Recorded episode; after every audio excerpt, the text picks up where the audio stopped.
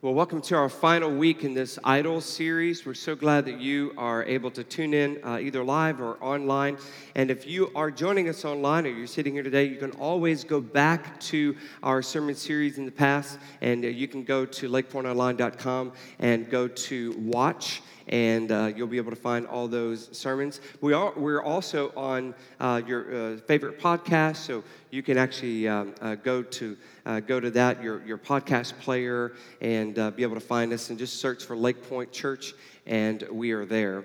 As we close out this series on idols, I'm reminded every week that idols are something that can sneak into our lives.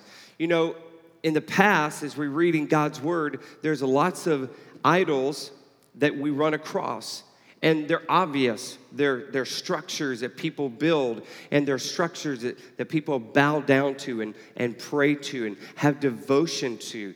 Today, you don't really necessarily have uh, those idols out in plain view, but you do have idols in our society that Satan has done an amazing job to infiltrate into our culture, into our life in a very sneaky way. The same sort of way he talked to Eve and Adam in the garden, he's talking to us now. And we, uh, we see sort of the, the end game of a life of idolatry in the book of Nehemiah. Nehemiah shows us what can happen because he, uh, it's sort of the last scene of the movie called the Old Testament. We have the destruction of, of Jerusalem. We have the temple torn down. We have the walls in disrepair. And so Nehemiah is called to, uh, to help repair those. And we are able to learn a lot from Nehemiah as he's walking in sort of the end game of idolatry. I believe that we are in the end game of a life of idolatry in this culture, in our world. And, and, and I don't know about you, it just feels like there's, you feel like that we're surrounded and it's just coming in closer and closer. And so as this is coming in, uh, it's so easy to, uh, to live a life of fear and to uh, not really do anything, just an, a life of apathy. Well, we don't need to do that. We need to be the Nehemiah. The church needs to be the Nehemiah. This is one reason, and the main reason why, as a church, we are walking through this study to show us what we can do. Idolatry is very serious, and you can't understand the seriousness of idolatry without first understanding the love that God has for you. God's love is crazy. It's, it could seem reckless sometimes. God's love is amazing and it's full of jealousy. Why? Because He doesn't want anything to capture your heart and steal you away.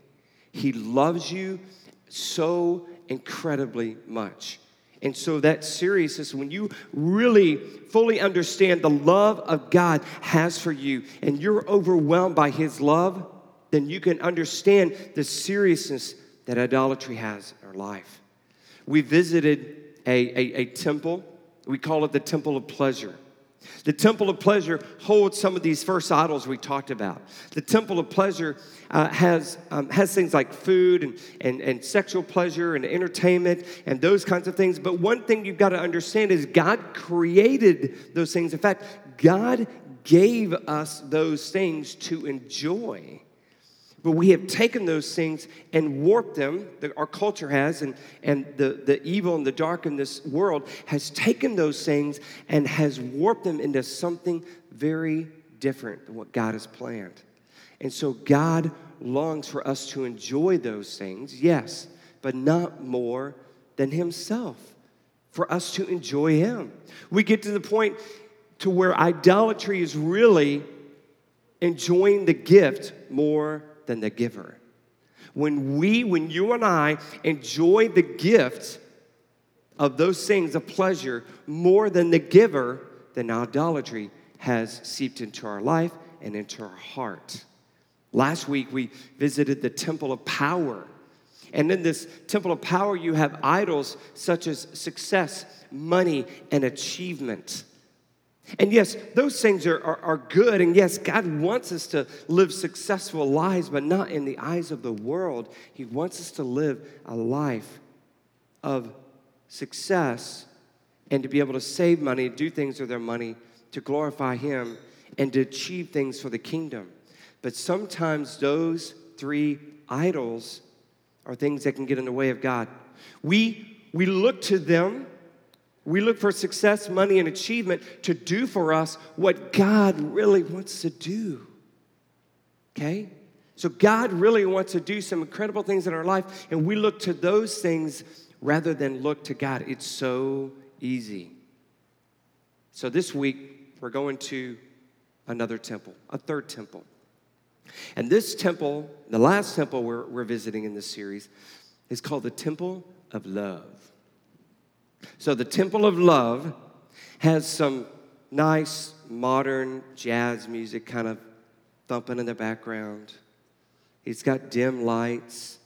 It's got mirrors on the ceiling. It's got hearts on the walls. It's Temple of Love. And so we're going to visit three idols in this Temple of Love. And so I hope that you hang with me, track with me as we walk through this. The first idol we're talking about is the idol of romance. The idol of romance.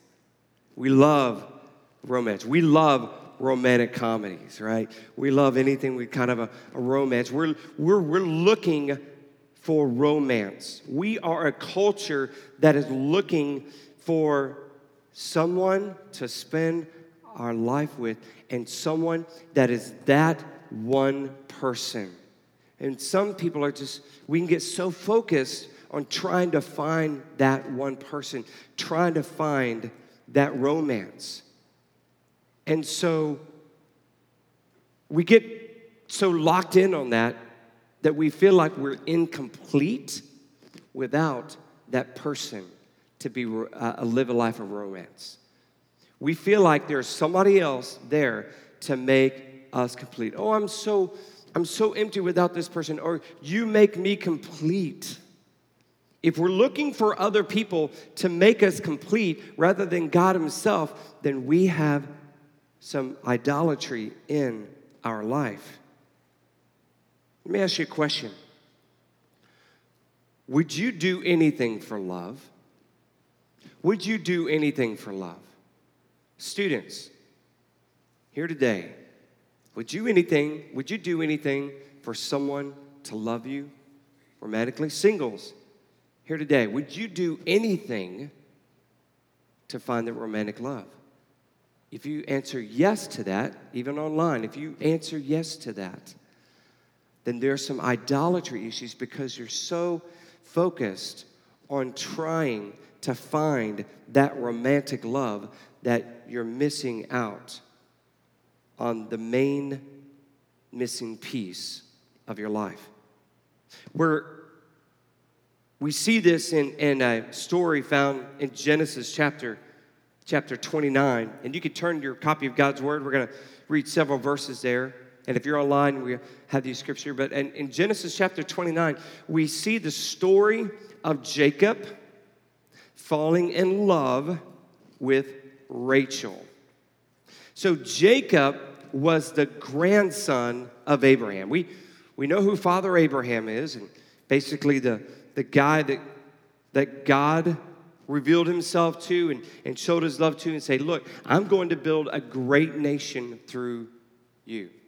And so Jacob was a grandson of Abraham, and, and so he went to a distant land to somewhere family where Abraham came from, and, and, and there was this guy, a relative named Laban. And so when Jacob went to Laban's house, his eye caught Rachel, and man, it was love at first sight. He's like, Yes, she's the one for me.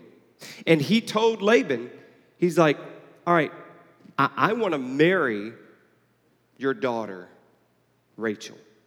I love your daughter. Man, she's she's good looking. She's got everything I need. She completes me. And so Laban and, and Jacob make an agreement they, that he would work for seven years in order to marry Rachel.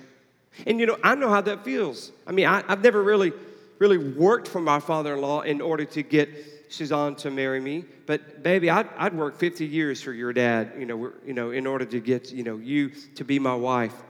And, but you have this, this setting of Jacob working for seven years for the hand of Rachel. And as we look at this, we're going to see, and I'm going to be in Genesis 29, verse, starting at verse 19. As we look at the story of Jacob and Rachel, we're going to see another person come into play into this story. So, Genesis 29, verse 19. Laban said, It's better that I give her to you than to some other man. All right, good. They're tracking, they're on the same page. Stay here with me. So, Jacob served seven years to get Rachel, but they seemed like only a few days to him because of his love for her. Then Jacob said to Laban, Laban, give me my wife. My time is completed, and I want to make love to her. So Laban brought together all the people of the place and gave a feast. But then evening, when evening came, he took his daughter Leah. Whoa, who's this? Leah, and brought her to Jacob. And Jacob made love to her. He had to have been drunk. I'm just saying. And Laban gave his servant Zilpah to his daughter as her, her attendant. When morning came, there was Leah! Exclamation point. there was Leah. Whoa. So Jacob said to Laban, What is this you have done to me? I served you for Rachel, didn't I? Why have you deceived me? Now that is wrong, right? That is just plain wrong. Laban replied, It is not our custom here to give the younger daughter in marriage before the older one. I mean, I really think that, that Leah probably maybe had some issues, you know, and maybe it was difficult for her to get married. He's like, you know what? I'm just gonna sneak her in here. Finish this daughter's bridal week, then we will give you the younger, youngest one also in return for another seven years of work. Talking about a piece of work. And Jacob did so. He finished a week with Leah, and then Laban gave him his daughter Rachel to be his wife. So he gave it to her immediately after that week, and then worked another seven years. Laban gave his servant uh, Bilhah to his daughter Rachel as her attendant. Jacob made love to Rachel also, and his love for Rachel was greater than his love for Leah, obviously. And he worked for Laban another seven years. Um, you know, it, it's so easy to focus on this, this story, this love story, this romantic love story between Jacob and Rachel. But I don't want to focus on them. I want to focus on Leah. Poor Leah. She's in a situation where she's not loved. She's kind of forced to to, uh, to marry Jacob, really tricked to marry Jacob. And so Rachel lived a life of, of, of disappointment. She was disappointed in, in her situation. She was not loved. And how do we know that she was disappointed? Well, we see in the names of her children. As we continue in this chapter, verse 31, when the Lord saw that Leah was not loved, he enabled her to conceive, but Rachel remained childless. Leah became pregnant and gave birth to a son. She named him Reuben, for she said, It is because the Lord has seen my misery. Surely my husband will love me now. So that's, that's basically the, the name, the meaning there with Reuben, is because the Lord has seen my misery. Verse 33 She conceived again, and when she gave birth to a, a, son, she said, Because the Lord heard that I am not loved, oh, woe is me, I'm not loved, he gave me this one too. so she named him Simeon. Again, she conceived, and when she gave birth to a son, she said, Now at last my husband will become attached to me because I have borne him three sons. So he was named Levi.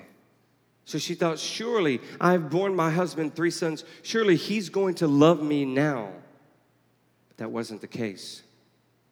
And so Leah is in a situation, Leah's in a situation where she is miserable. But more, the reason why she's miserable is Leah is focused on the wrong thing.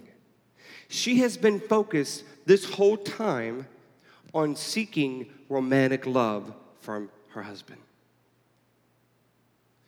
instead of focusing on her love for God, her creator, her father, God. When we look to someone other than God to complete us and define our lives, we have entered into idolatry. For years, Leah put her hope in this romantic love. She continues to feel the pain and rejection and loneliness with every child that is born. But then something happens in verse 35.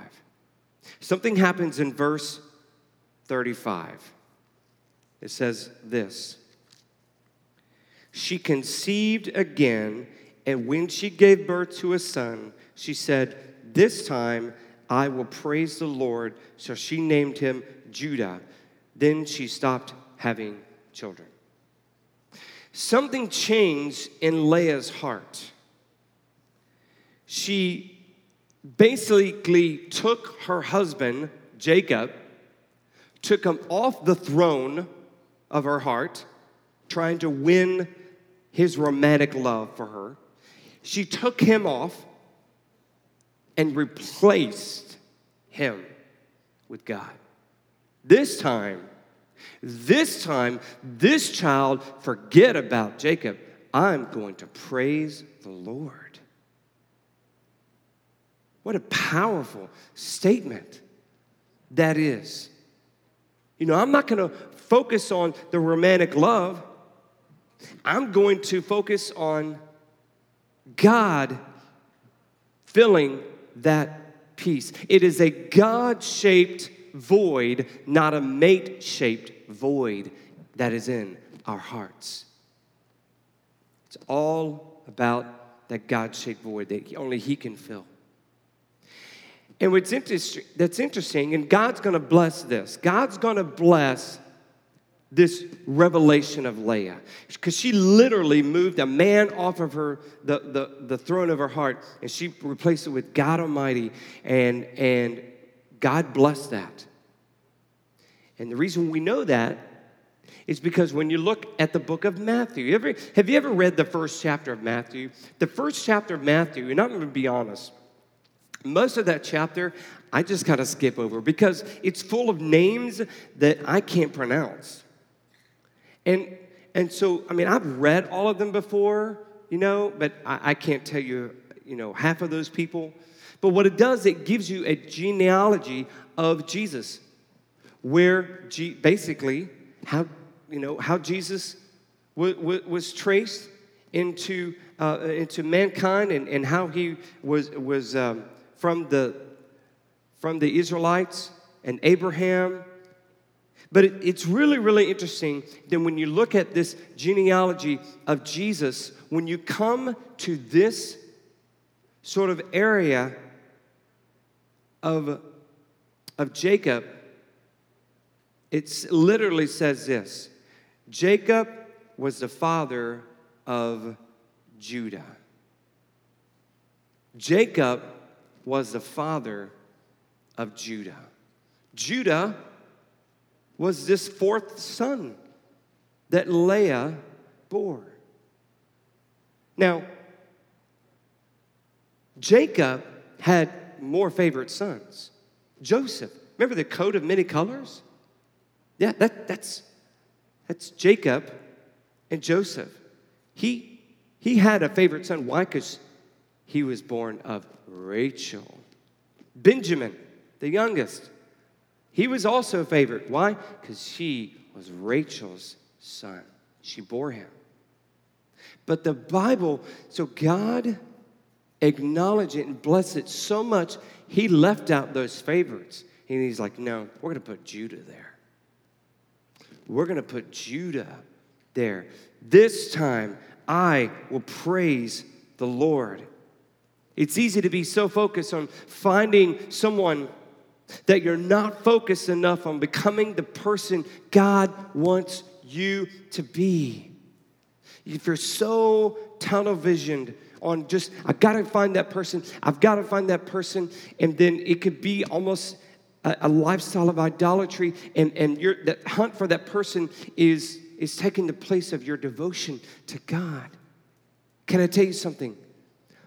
love Jesus, fall in love with Jesus. God's gonna take care of that other stuff. He will. You're gonna be walking along, you're gonna be doing life together, you're gonna look to your right or to your left, you're gonna say, you know what? This guy or, or this girl's been tracking with me, and they love Jesus. Hey, we have something in common. Before you know it, God's gonna put you together. God's gonna put you together. And so, just put Jesus on the throne of your heart. Singles, put Jesus on the throne of your heart. Students, don't, don't try to look or get the attention of others with your Instagram posts in order to try to get that so there's romantic feelings or people would like you or love you or whatever you call it now. You don't let that be your focus. Love Jesus. He's going to take care of the rest. He knows the best person for you in your life. I've seen it in my own life as well. Yeah, I've made mistakes in the past as, as I've kind of put romance on the, on the throne of my heart instead of trusting in the Lord. But the Lord did get a hold of my heart. So, fill your life with Jesus so that people of the opposite gender will be attracted to what's inside of you. And guess what? If they are not attracted to Jesus, you have full permission to cross them off your list. You do.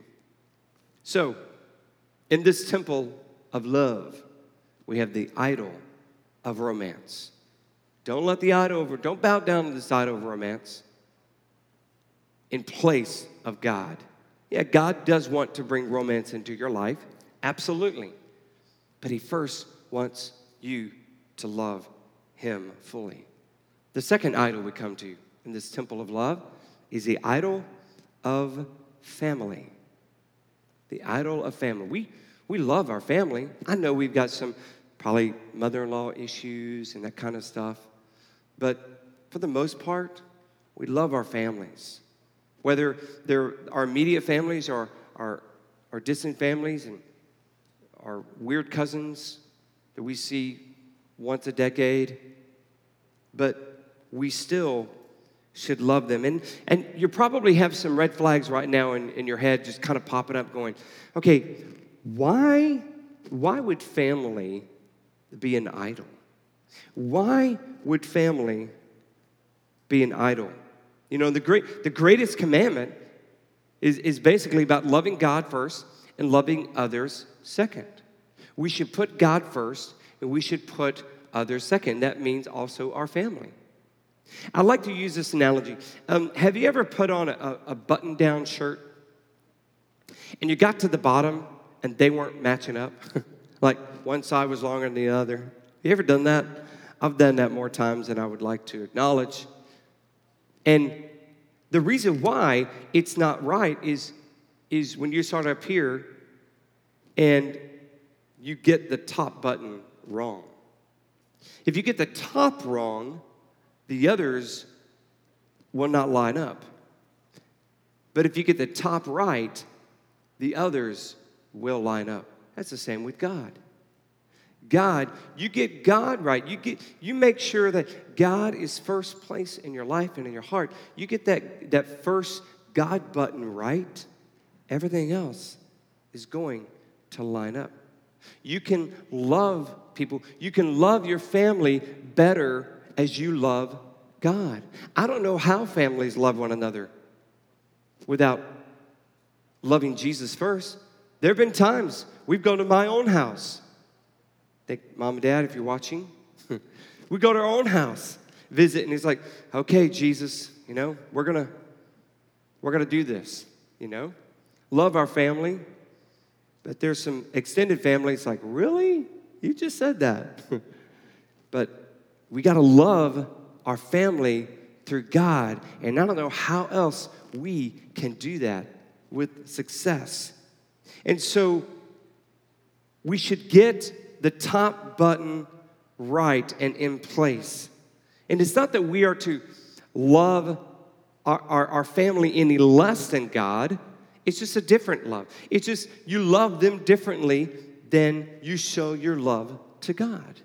Within the context of, of the love of your family and your love to God. We're gonna see an example of this, of putting God first, family second, in another story, same family, but another story found in Genesis 22. So if you get your copy of God's Word and turn to Genesis chapter 22, it's a story of Abraham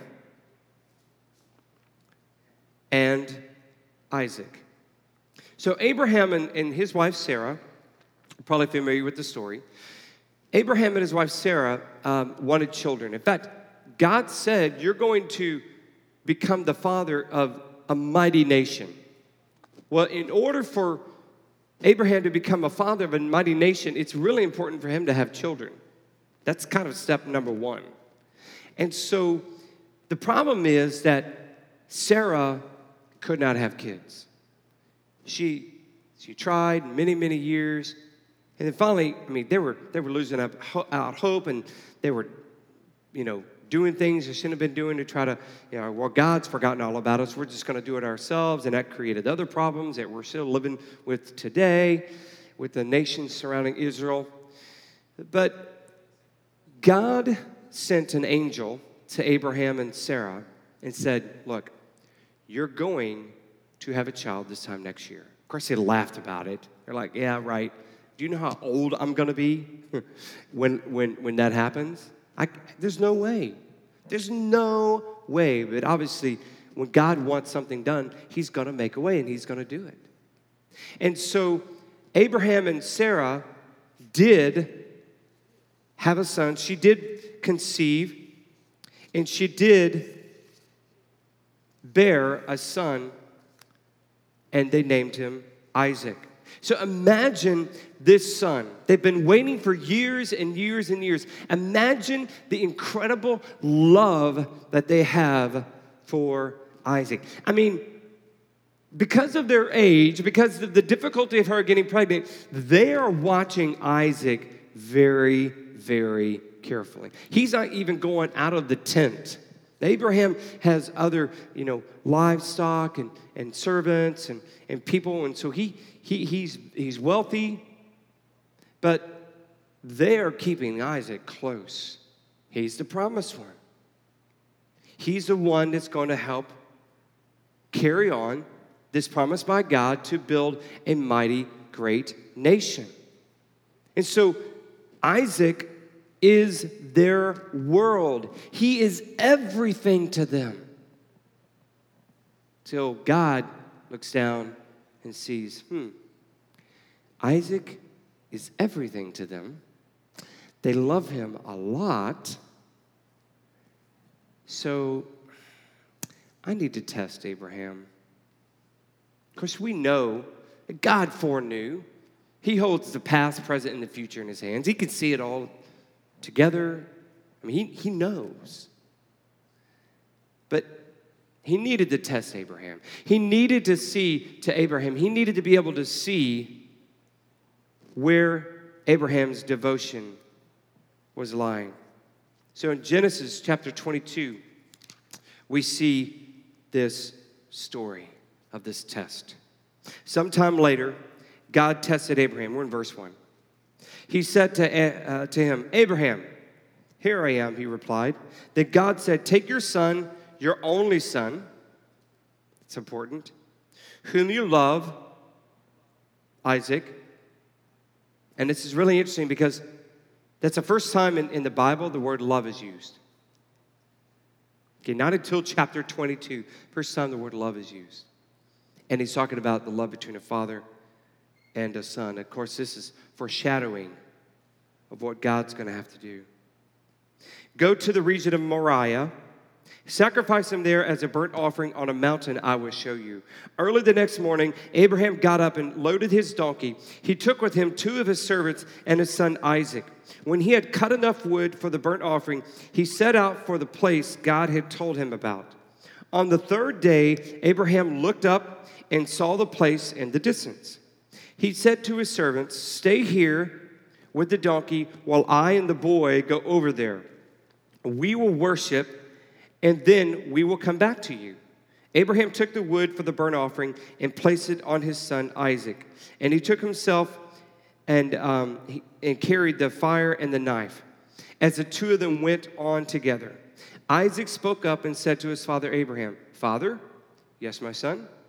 Abraham replied, The fire and the wood are here. Isaac said, But, but where is the lamb for the burnt offering? Good question, Isaac. You're a smart one. Abraham answered, God himself will provide the lamb for the burnt offering, my son.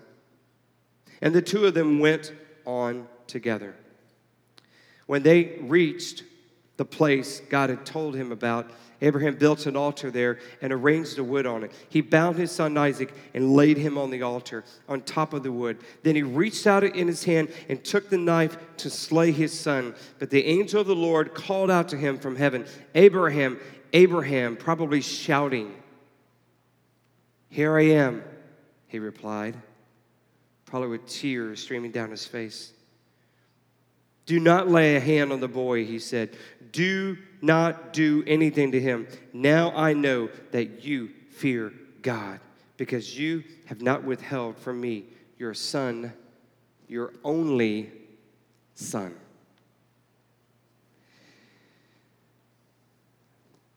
What an incredible, amazing story. Now, I do want to make something clear God never demands human sacrifice, He doesn't.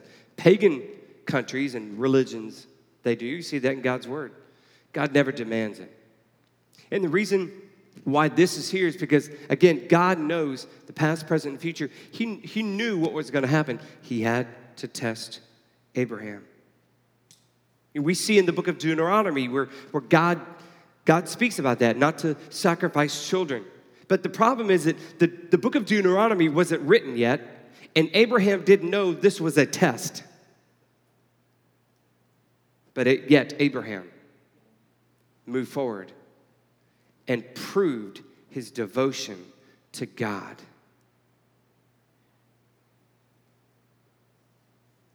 The, um, the story of this is so compelling and so beautiful. And yes, it's a little fearful. And,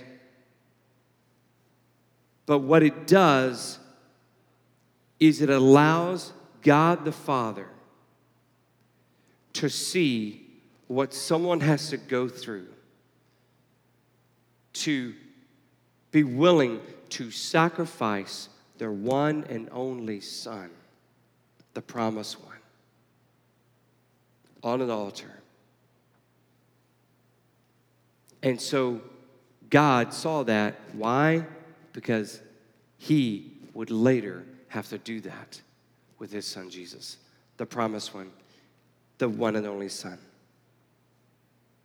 See, Abraham proved that this, this son that you gave me, this family you gave me, does not sit on the throne above you, O God. And so I love you more than my son. And God showed with the sacrifice of Jesus that he loves us more than allowing his son to not suffer. So, we see how this coordinates with our life. Um, it, it, it makes me realize that the more we fear losing something, then the more likely we are to worship it. The more we fear losing something, the more that we're likely to worship it. Now, I, I'm not saying we don't need to look after our kids. I'm not saying we, we're not to pray for them. We, we have this, this app on our phone, and we, man, we got our kids tracked everything. Man, some of y'all may have that with your kids as well. You may have this app called Life 360, and we have some particular places around town that when they arrive or they leave or, or whatever, we, we can tell where they're going. And that can get a little bit annoying, but what it does, I've used as an opportunity for, to, to pray for my kids. When I get a notice that my kids are leaving Woodland High School, guess what I'm doing? I say a quick prayer God, watch over them, protect them. But guess what? God, they're in your hands. They belong to you. I, I'm just here to help raise them up to, to the best of our ability and to introduce them to Jesus. That's my job, to love them and introduce them to Jesus. You take care of the rest. They belong to you. You want to take them? You take them. Will that be absolutely devastating and sad for, for me and, and Suzanne? Yes, it would. And we know people that have lost children. Yes, it's devastating. But they belong hands of God. Why? Because they're not more important to God the Father. And let me tell you something my kids need to know that. My children need to know that I love God the Father more than I love my children, my wife. Not that I don't love them, it's a different kind of love. It's a deeper love, it's a stronger love. I want them to see that. Can you love the gift in such a way that it makes you love the giver even more. We see Abraham make an A on the pretest. What's the pretest in this situation? The pretest was going up to the mountain. Before he went up to the mountain, what did he say to his servants? He said, We will worship and we will come back to you. In other words, we're going up there to worship. It's not about me, it's not about what, what I'm going to lay down. It's not about me losing my son. We are going to go there to worship. And I believe that we are coming down. Maybe he, uh, Abraham believed that God would save his son Isaac or that God would even raise him from the dead. Whatever Abraham believed. Hey, we're, we're coming back. He already passed with flying colors the, the, the pretest. And we even see that in this story, God saved him, and then God obviously provided a ram for the sacrifice.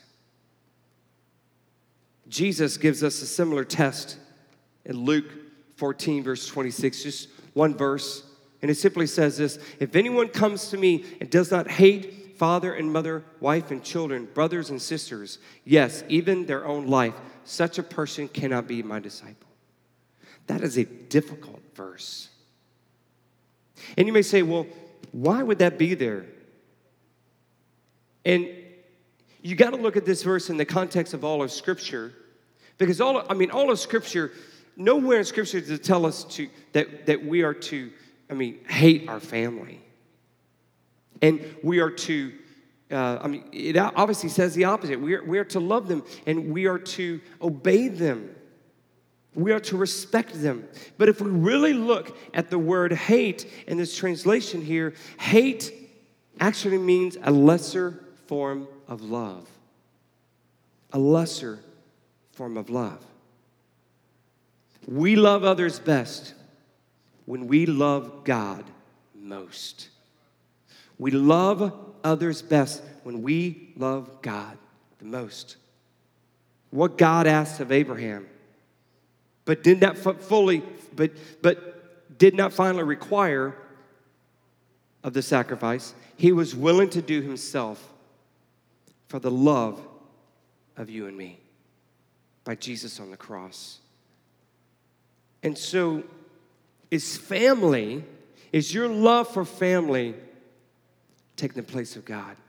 Another way your love for family could take the place of God is when you are all consumed by them. If you are so consumed by their actions, by how they're living their life, that it's taking place of your devotion to God, can guess what?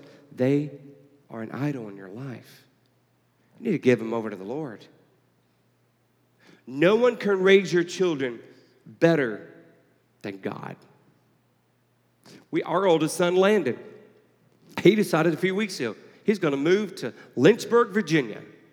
He's got a friend that's going to college there at Liberty University, a friend he's met there, and uh, they were counselors together. And, and this particular friend, he leads Bible studies, and he's someone that could be a good influence to Landon. And, and he's like, you know what? I'm going to pay a little bit of rent, and I'm going to I'm going to go up there and I'm going to get a job. And we got in the mail last week, someone, some random person mailed us his, his driver's license and his debit card that he left in Florida from another trip. We have no idea who this person is. So we're like, son, did you drive to Lynchburg without your driver's license? Yeah. Well, how are you going to eat if you don't have your debit card? Well, I'll figure it out. Lord Jesus, He's yours. He belongs to you, Lord Jesus. We can't be consumed by that. We just got to laugh it out. Like, Lord, you got him. You got him. He wants to be independent. You go, boy. Yes, bless him. If you're listening online, son, I love you. But know this if we're so consumed by the actions of our children and the mistakes that they are making, no matter it, whether they're in your house or outside of your house, if you're so consumed that it's taking over your devotion to God, they're an idol in your life. They have become an idol. Give them over to God. Give them over to the Lord. Trust in God. And as we close, there's one final idol I'm going to talk about briefly. And that's the idol of me. Not Frank. Fill in your name. The idol of me. We finally come to this idol that's closer than all the other ones. How do you know when you're having issues with the idol of me? How do you know that you have put yourself in the place of idol and you're loving yourself more than God or even others. There's three symptoms. Number one is arrogance. The symptom of arrogance. You know, when you say things like, I'm, I'm always right, or my way is best, the God of me doesn't really listen to the wisdom and the advice of others. Let me ask you this when was the last time you said, I was wrong and you were right? Or I should have listened? Or I like your idea better? When we're so filled with arrogance that we put our foot down, said, No, this is, I like my way best, when you could easily just walk away. So, arrogance is a symptom that there's an idol of me. The second one is insecurity. If you're the God of me is consumed with what others think. If you're consumed about what other think other people think, you have some insecurities. Students, if you're concerned about what others people think of you, how many posts, likes you have or whatever, then there's some insecurities in your life. You get a, it'll get to the point to where you're terrified to try because you're afraid of failure. So you end up living a life not really doing much of anything or making an impact like you really want to do. Why? Because you're afraid, you're, you're so concerned what others think. You have a life of insecurity. You have an idol problem of yourself. So you have arrogance, you have insecurity, and the last you have defensiveness. Defensiveness. Have you ever found yourself taking the slightest suggestion or even the blandest criticism as a personal attack? When people criticize you and or want to make a suggestion that's different than yours, do you consider it a personal attack? If that's the case, then you are showing defensiveness. You're trying to defend yourself. Yourself. It's about you, your idea. And so, if you have that symptom, then you have the idol of me that you're bowing down to. So, watch out for arrogance, insecurity, and defensiveness. Because let me tell you something you'll never find Jesus if you have yourself on the throne. You'll never find Jesus. When Jesus comes knocking on the door of your heart and there's conviction in your life for some sin in your life, and you have arrogance, or you have insecurities or defensiveness about it, you're not going to open that door and allow Jesus to come in. Because it's about you. The people that God do, I mean, that God does not save, is that because God chooses? It's because we choose not to open the door. It's our choice. He wants to save everybody. Everybody in this room, everybody watching online, He wants to save you. He wants to show, He wants to show His love for you. He has incredible plans for you. He wants you to see that, to experience new life in Jesus. He wants to see you in heaven. He wants to start building your mansion. And that starts, that starts when you accept Christ as Savior.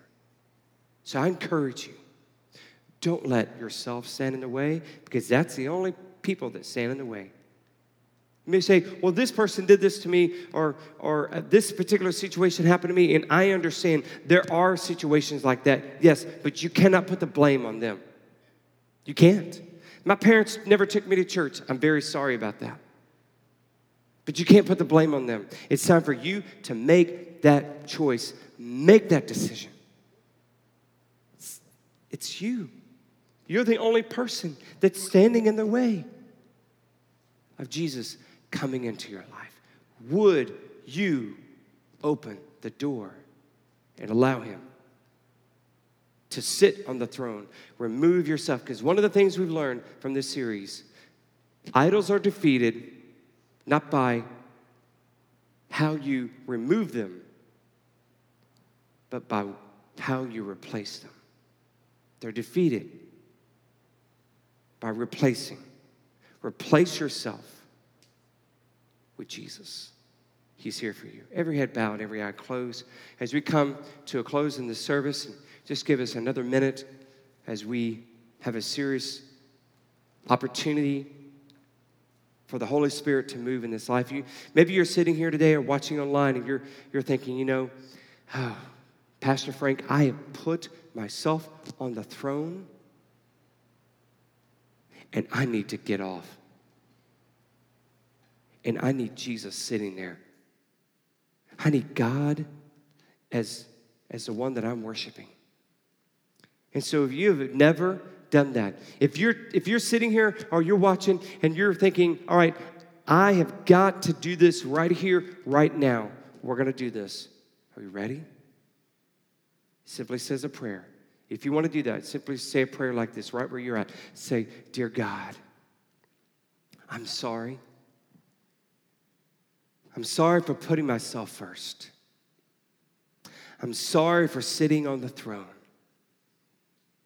I believe you sent Jesus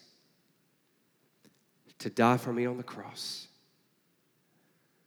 I believe in you, Lord Jesus. Please forgive me my sin. Please come into my life. Please sit on the throne of my heart. I make you Lord.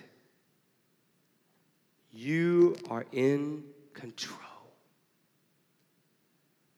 Thank you for saving me. In Jesus' name. Amen. If you are that person, for the first time ever, you have prayed that prayer, I want to know about it. If you're here today, I'd, I'd love to meet you in the lobby. And uh, if you're watching online, you can send me an email at pastor at lakepointonline.com. I'd love to know. But whether, whether you have accepted Christ as Savior here or maybe later and you watch it several days later, several weeks later, several months later, know this today's your spiritual birthday, and it's a reason to celebrate. I do invite you back next week as we begin a new series called Brace Yourself. Many of you have heard how God has been speaking to the church. God has spoken to, uh, to our church through uh, dreams of, a, of, a, of a, an elementary age girl in our church, and uh, also through the, the body of Christ, a Big C church, basically through the same dream. And we consider that um, confirmation.